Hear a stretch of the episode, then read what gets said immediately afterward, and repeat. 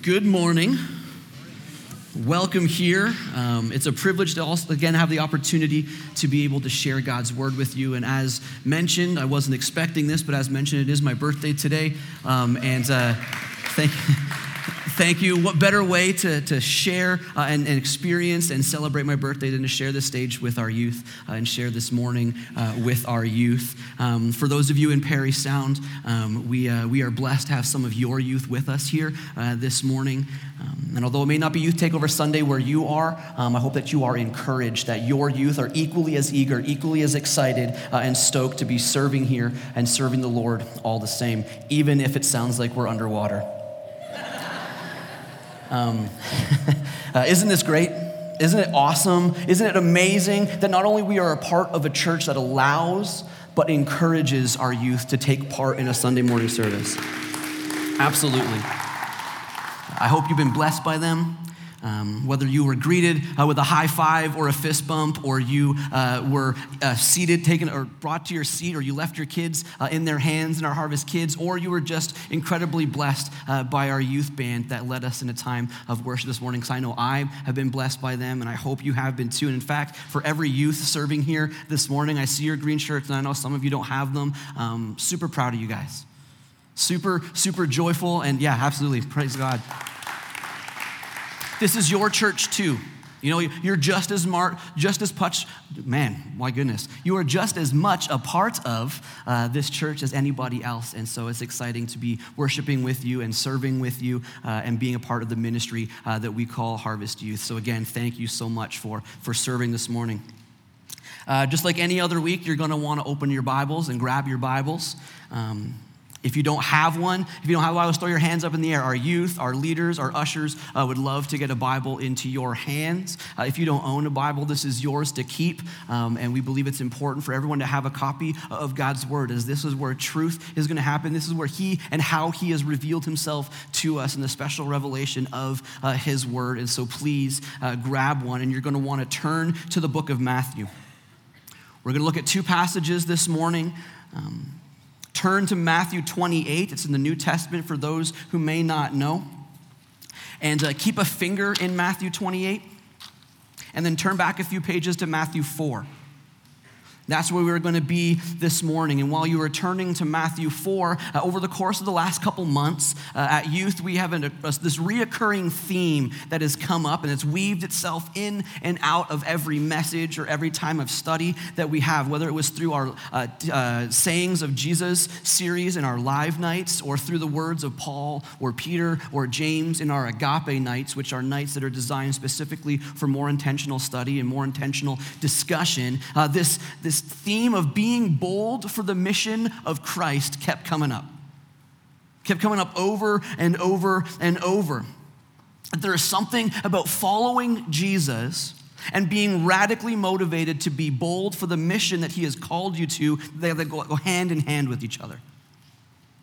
So, when I was tasked with the, the freedom of being able to determine this morning's message, um, it only made sense that the Holy Spirit would bring this theme up again. Three months ago was when I chose this passage and had a, a motivation as to where the Lord was leading it. But during this past week of study uh, and preparation, the Lord has married that original motivation with where I wanted to go with this passage, with this being bold for the mission of Jesus Christ. And I'm super pumped for what He has for us today. So, Matthew chapter 4, we're going to start in verse 18. Let me set the scene a bit. Jesus, okay, God in the flesh, has just begun his ministry here on earth. He's already been baptized by his cousin, John the Baptist. He's been brought through the wilderness and tempted by Satan. And he's now begun preaching about his father's kingdom. And when he's walking by the Sea of Galilee and notices some fishermen, and what he's about to do here is absolutely mind blowing. Like if the Bible were to be written today, the, the, little heading over these verses where it says Jesus calls his first disciples, that little heading would be more like one of those clickbait titles you see on social media all the time. You know the ones I'm talking about? The ones that are like written so obnoxiously curious that you just can't help but click on them. Something like, I still am in shock. I can't believe what just happened. And it shows like this picture of a kitten licking a popsicle. And you're like, what is going to happen to that kitten? Click. Do you know those ones? You know what I'm talking about? If you don't, just ask a millennial, they're all over it. It would be like that, only I would envision this title saying, Jesus said something, and what happened next, I still can't understand. Because that's what this set of verses is like. Out of these verses, we should come away being incredibly encouraged and incredibly empowered for the mission that Christ has for us. So, are you ready? Ready to have your mind blasted? All right? Matthew chapter 4, verse 18 says this While walking by the Sea of Galilee, he saw two brothers, Simon, who is called Peter, and Andrew, his brother, casting a net into the sea, for they were fishermen. And he said to them, Follow me, and I will make you fishers of men. Immediately they left their nets and followed him. And going on from there, he saw two other brothers, James, the son of Zebedee, and John, his brother, in the boat with Zebedee, their father, mending their nets, and he called them. And immediately they left their boat and their father and followed him. So, did you catch it? Did you catch what was so mind blowing? You might be thinking, uh, Russ, all I saw was Jesus tell some fishermen to come follow him, and they did. Nothing groundbreaking there, dude. Well, let's look closer. Okay, because if you're anything like me, someone who may have grown up their entire life in the church, you've heard this a thousand times. You, you, have heard the phrase fishers of men more times than you can count, and you may have even sung songs in the church basement in Sunday school. You know songs like, I will make you fishers of men. You guys know that song? You're familiar with it. You think, and you might even have been taught, that these men were just so captivated by Christ that they dropped everything and followed him. And that may be true. And there's nothing wrong with that answer, but we miss something incredibly significant. And that's what we're going to focus on this morning. So I want to frame this morning's message into two sections. And if you're a note taker, you may want to split your page into two headings, and they're going to be up on the screen here. One of those headings will be the call to follow and the other will be the charge to go. So, what was so incredible about these verses then? What was so credible about what Jesus said? How was, um, what was supposed to get me so fired up about this mission for Christ? How does Jesus calling a few fishermen to follow him motivate me to do the same? Well, here's our first point.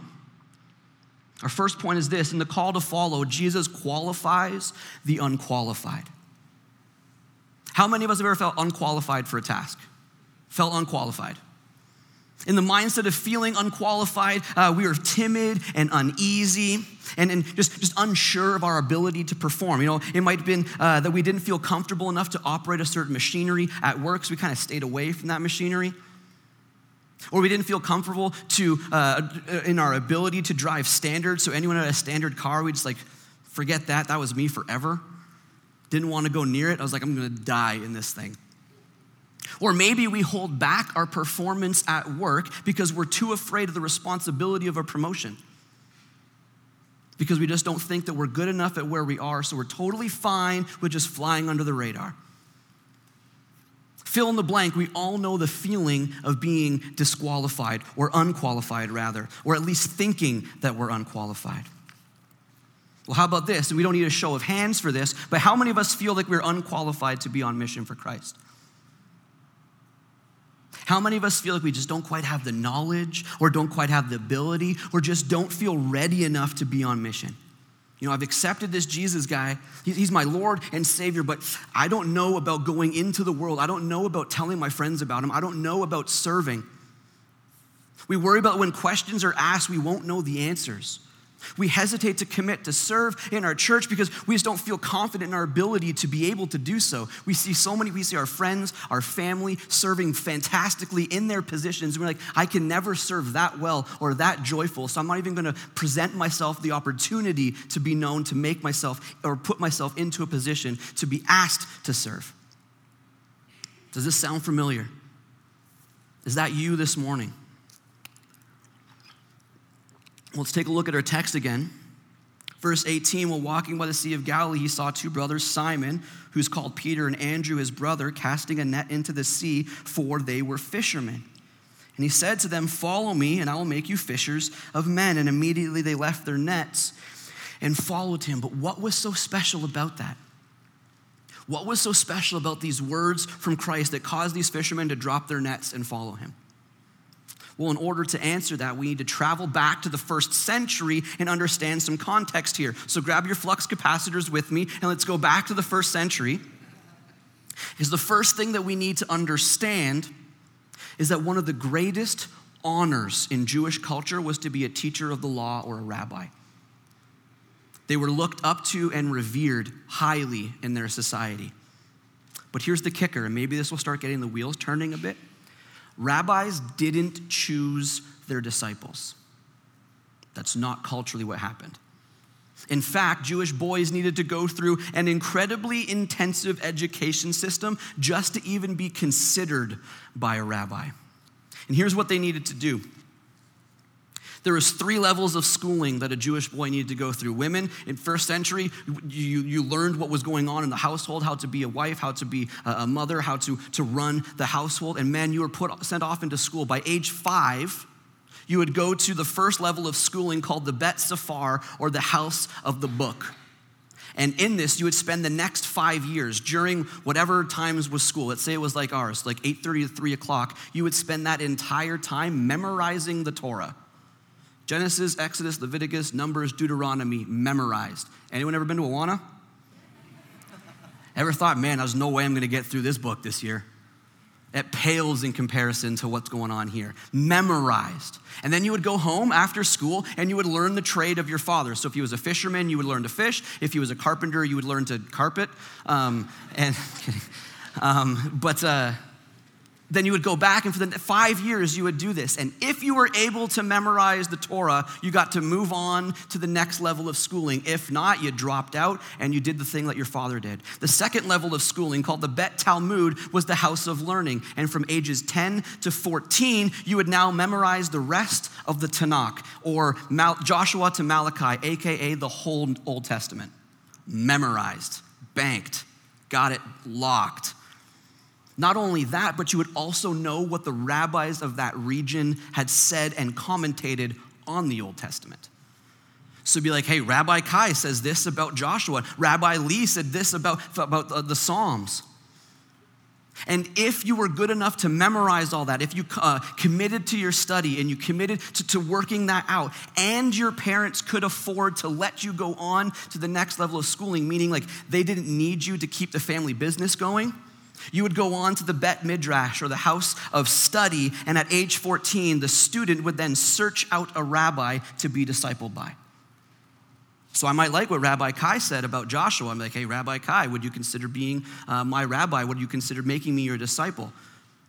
And after all this, after the last nine years of memorizing and knowing what he had said about scriptures, it was left to whether or not uh, Rabbi Kai would say yes. And if he said no, I would go on to the next one and see who would be able to disciple me. And if I wasn't able to make it through all this, I would go and do what my father had done, whether he was a fisherman, a carpenter, whatever. So, for these fishermen, by their culture's standards, were failures and dropouts. They didn't make it. We know this because in verse 18 it says, For they were fishermen. It meant you didn't graduate from school, therefore you were not qualified for ministry. And here comes this rabbi, comes up to them and says, hey, this might sound a little crazy and you're not going to expect this at all, but I want you to follow me. I want you to come and be my disciple. And these guys' worlds just got rocked. Jesus just flipped the culture upside down and destroyed any idea that you needed to be one of the elite to follow him on mission. And how many times we just read over that and not picked up on the cultural weight that that verse holds? Still think you're unqualified? Because Jesus doesn't. He qualified you, just like he qualified those fishermen.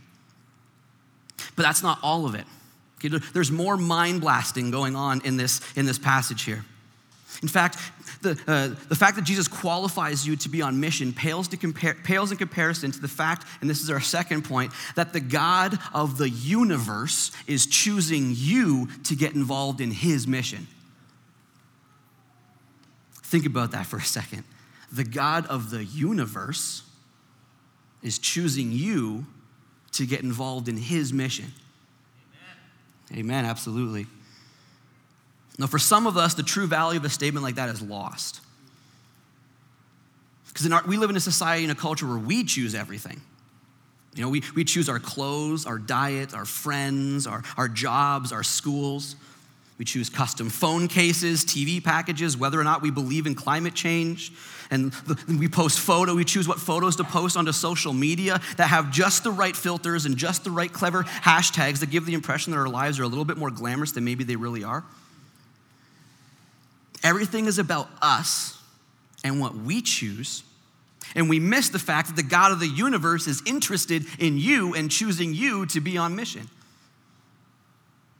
The same God that, with the power of his voice, spoke all of life into existence who is eternally self sufficient, who is eternally self glorifying, who is infinitely righteous, infinitely holy, infinitely powerful, infinitely glorious, is walking by the sea of Harvest Bible Chapel, sees you, the unqualified participant, walks up to you and says, Follow me.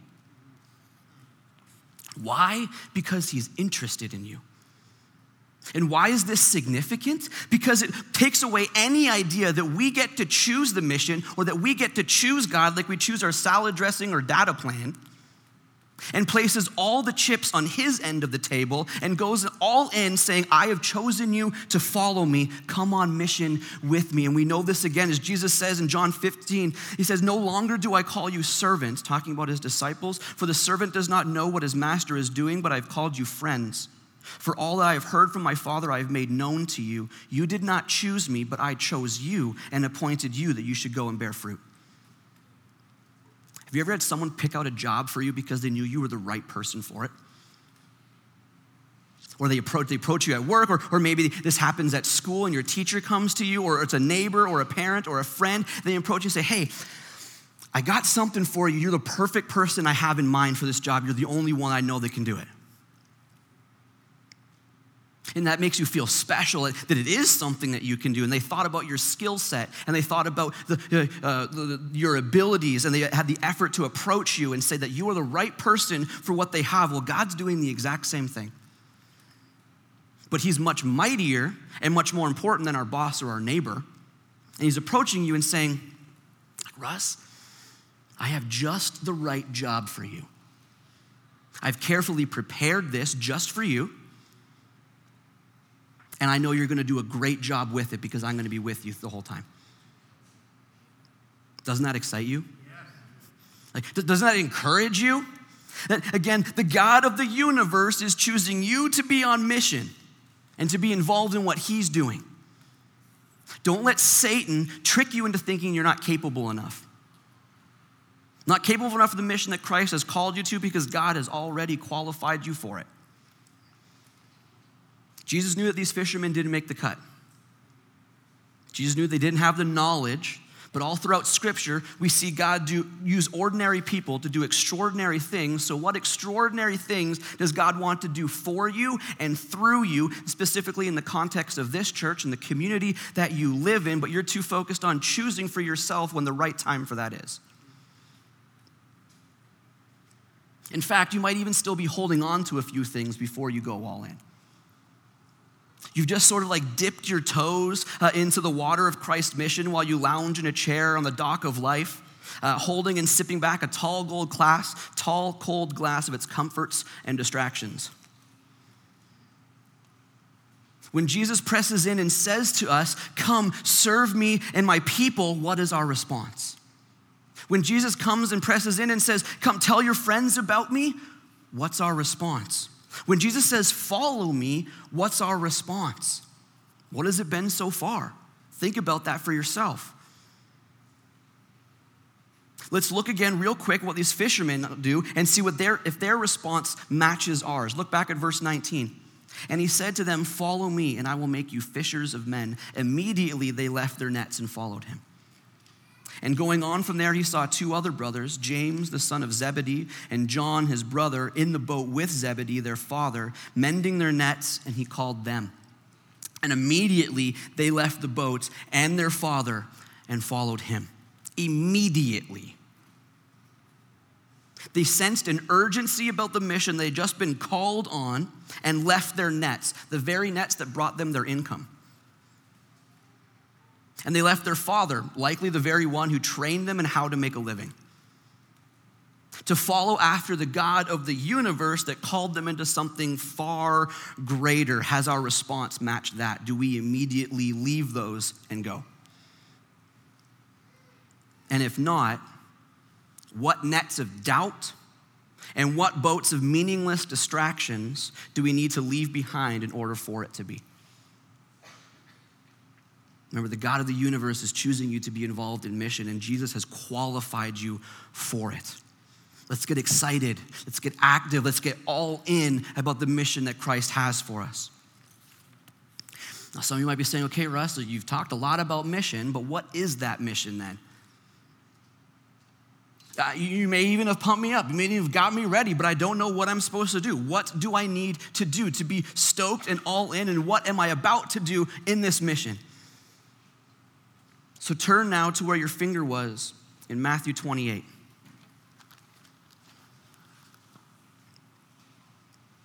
Matthew 28, we have the bookend to Matthew 4. In Matthew 4, Jesus is calling his disciples to follow him to come on mission with him. And now, at the end of his time here on earth, he has gathered his disciples, and many of us know this passage. We're very familiar with this passage.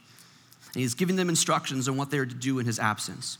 And we too are to heed these instructions and take them as if they were written to us, which they are. Matthew 28 18 says this. And Jesus came and said to them, All authority in heaven and on earth has been given to me. Go therefore and make disciples of all nations, baptizing them in the name of the Father and of the Son and of the Holy Spirit, teaching them to observe all that I have commanded you. And behold, I am with you always to the end of the age. That's the mission. That's it right there. Go therefore and make disciples. Mark's account uh, of this says, Go into all the world and proclaim the gospel to all creation.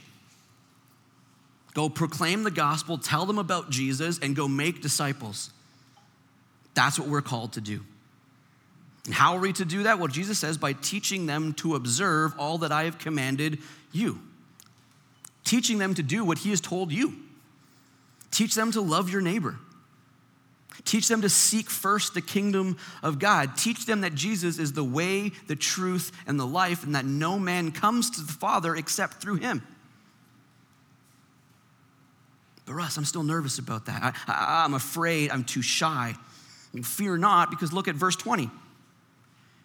Teaching them to observe all I have commanded you, and behold, I am with you always to the end of the age. Not sometimes, not most of the time, always, always, till the end of the age. Jesus has qualified you for this. He has chosen you for this. And when we reflect on Paul's words in Ephesians, that we are his workmanship, created in Christ for good works, which what?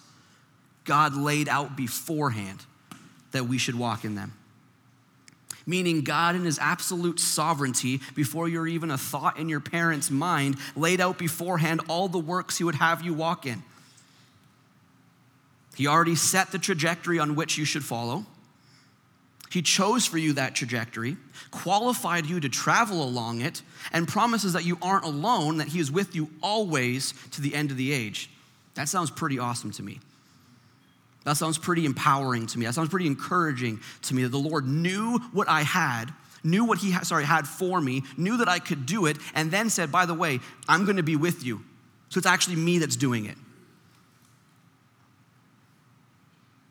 In that, that there should then be absolutely nothing, nothing that we should be afraid of or question on the mission that Christ has set out before us. Nothing. So, what do I need to do then? Where, where, where can I be involved? What, what, what, what would you have us do? Here's two practical ways to jump on board of the mission Christ has called you to. First one is this is get involved and serve. What would it look like to view every ministry here at Harvest as an opportunity for discipleship? If you are a follower of Jesus Christ, love him with all your heart, want to serve, what does it look like to serve here in Harvest? On our ushers and greeter teams. Be that first point of contact for our church, especially those that walk in here for the first time. Be that first encounter with Christ they have. And while doing so, look for other men and women and students that you can equip to do the same. What does it look like to raise up more people to greet and to, to, to, to, to run the, the, the, the practicalness of this, of this Sunday morning? What about set up and tear down? Man, you the real MVP if you want set up and tear down. They're here super early to set up on Sunday, like incredibly early to set up on Sunday mornings so that they run smoothly and stay till about 1.30, 2 o'clock in the afternoon to make sure that this all gets set back up so that school can happen the next day. What does it look like to step in and serve in this ministry and not only serve our church as a whole, but you all could also serve these men and women and give them opportunities to have lunch with their families every now and then. Well, and then raise up more people to do the same.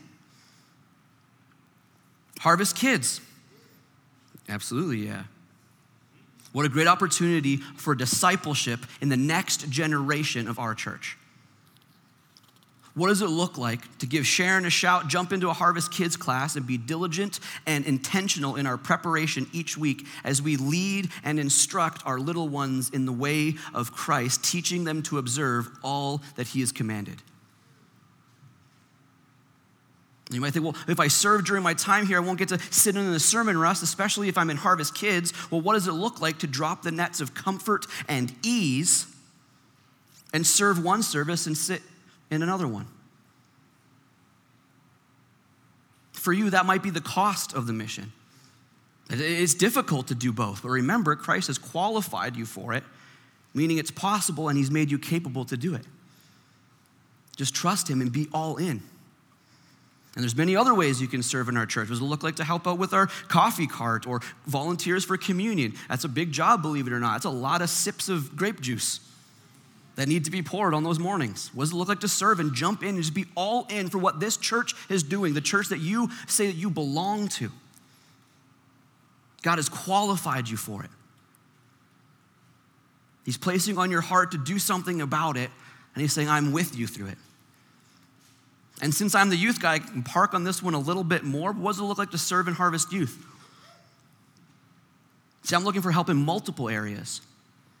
I'm looking for families or individuals to serve by offering to commit their homes to consistently host a group of students two to three times a month on Tuesday nights from October to June.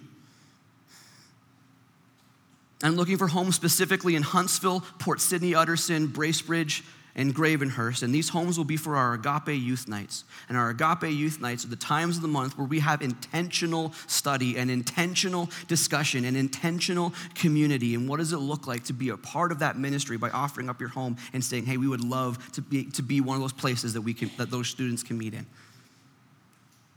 I'm looking for men and women, whether you're single or married, have kids or grandkids, to serve in our ministry, to, to, to train up our young people, to, to uh, pour into their lives, and to teach them to observe all that Christ has commanded by walking life through with them on Tuesday nights and throughout the week. It's one of the hardest ministries to believe that you are qualified to be a part of. You're like, well, I'm not ready enough to, to really raise up these youth. Well, Christ has qualified you for it. These fishermen weren't ready to go on the mission that he called them to. Yet they dropped their nets and went and trusted that he would do the work. We can't do the work. I can't do the work myself. If I did Harvest Youth as Russell, it would be a failure. If I trust in Christ, I know that he's going to bring fruit. Get stoked for the mission of Christ and step into a role of serving in the church. Second practical way, get involved and see your, your community as a mission field. One of the best ways to do this, one of the first ways to do this, what does it look like to join, if you're not already in one, joining up in a small group?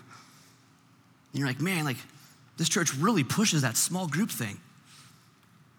We believe it's important and to, of a church of this size to be able to do life together in those smaller communities, in those smaller, tangible meetings where you can serve one another, love one another, learn from one another, pray with each other, find out ways that you can serve in your community.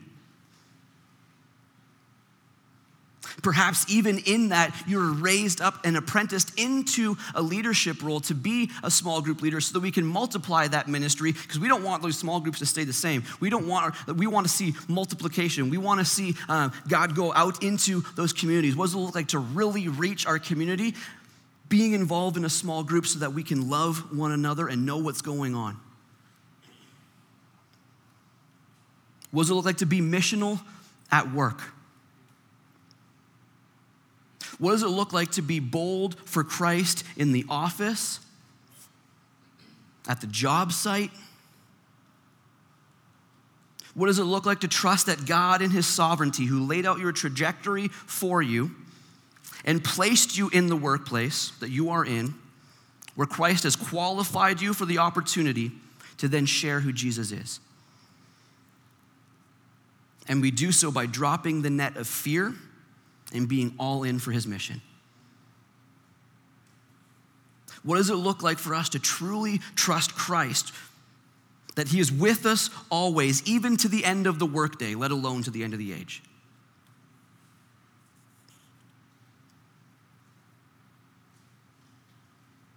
What does it look like for us to be all in for the mission that Christ has qualified and called us to? As the worship team comes up, I want to end with something. Um, one of those men Jesus called that day in the boat was Peter. And a lot of us can relate to Peter. See, Peter denied Jesus. How many of us have done that in any shape, way, or form? He was one of his closest friends. He was one of his closest disciples, and he denied even knowing the man when he was faced with opposition and fear for his life because of his association with Christ near the end, uh, near the time where, where Christ was executed, where he was put on the cross. But that same Peter was filled with the Holy Spirit and went on to defy his opposition and risk prison and death, all for the name of Jesus Christ. And that same Holy Spirit resides in you. That same Holy Spirit can give you the courage to be bold, to be bold, to be on mission in Christ's name, for Christ's name. And we're going to end this service by singing the song that we sung earlier this morning again in response. And I want you to think about the lyrics of this song and sing them with absolute conviction.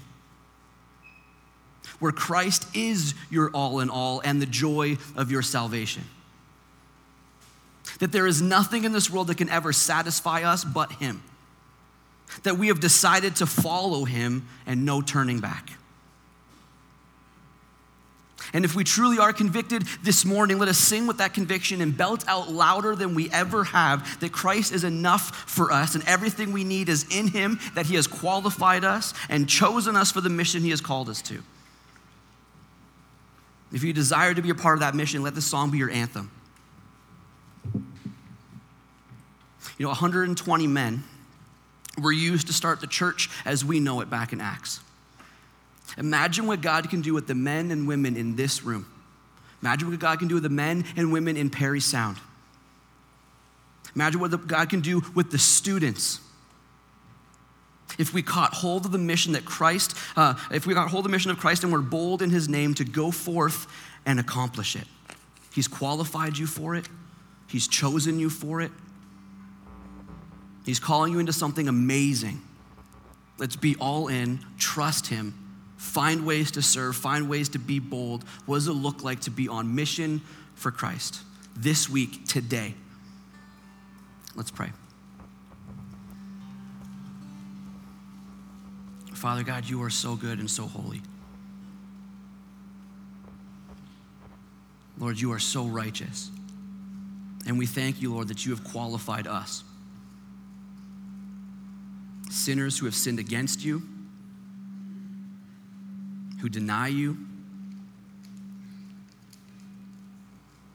Yet you have taken out in your, in your love and in your desire, Lord, to send your Son, Jesus Christ, so that we may be made righteous before you and qualified to do what you have called us to do through Jesus. Lord, I pray for any one of us here this morning that that, that, that desires to be bold, that wants to be bold. Lord, that they would just trust in you right now for the strength and the ability to do so, as you've already laid out before them what you have. Lord, I pray that we'd see this morning as an encouragement, that we'd see this morning as an opportunity to trust in you fully and to be excited for what you have for us in our communities, in this church, Lord, to bring forth the gospel of Jesus Christ. Lord, as we sing this song right now, Lord, I pray this would truly be a conviction for us. This would truly be our heart's cry that we have decided to follow Jesus and that there's no turning back. There's anything that we've been holding on to to prevent us from moving forward, anything that we've been holding on to that we've been uh, in our own comfort and in our own ease, that you would call us out of that and that we would trust you along the way when things do get difficult, knowing you are the one who plows. Lord, help us to be um, obedient and diligent in that. We pray this in the powerful name of the Lord Jesus Christ. Amen.